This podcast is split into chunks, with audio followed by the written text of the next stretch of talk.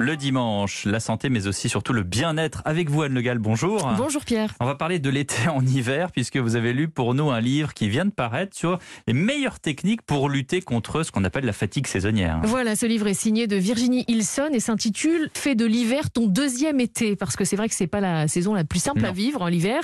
Seulement 6% des Français aiment l'hiver et il faut dire qu'avec une, intensité lumineuse divisée par 5 par rapport à l'été, l'hiver on a moins le moral, moins de vitalité, Mm. le froid, la baisse de vitamine D joue sur nos défenses immunitaires.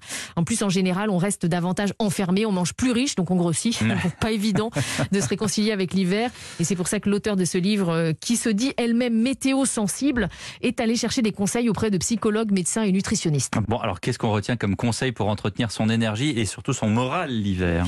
Alors, on peut retenir que le froid, déjà, n'a pas que des inconvénients. Il permet de mieux dormir et différentes euh, études ont montré qu'il rend moins agressif, créatif et moins dépensier. Euh, des chercheurs ont montré qu'on faisait moins d'achats impulsifs l'hiver. Mhm.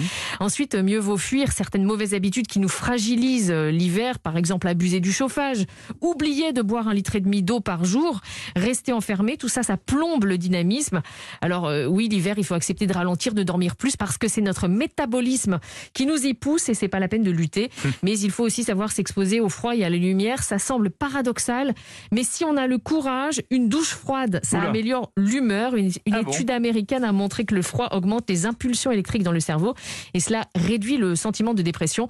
De même que 40 minutes de marche dehors, ça permet la sécrétion d'une dose d'hormones du bien-être, les endorphines, une dose qui est bénéfique jusqu'à 72 heures Eh dans ben, Ça l'organisme. tombe bien puisqu'on a même, marcher. même le droit à 3 heures maintenant On peut de sortir marche un peu plus loin. dans la forêt ou je ne sais pas où. Merci beaucoup Anne Le Gall pour cette fiche de lecture. Le livre de Virginie Hilson, Fête de l'hiver, ton deuxième été, vient de sortir chez Jouvence. À la semaine prochaine.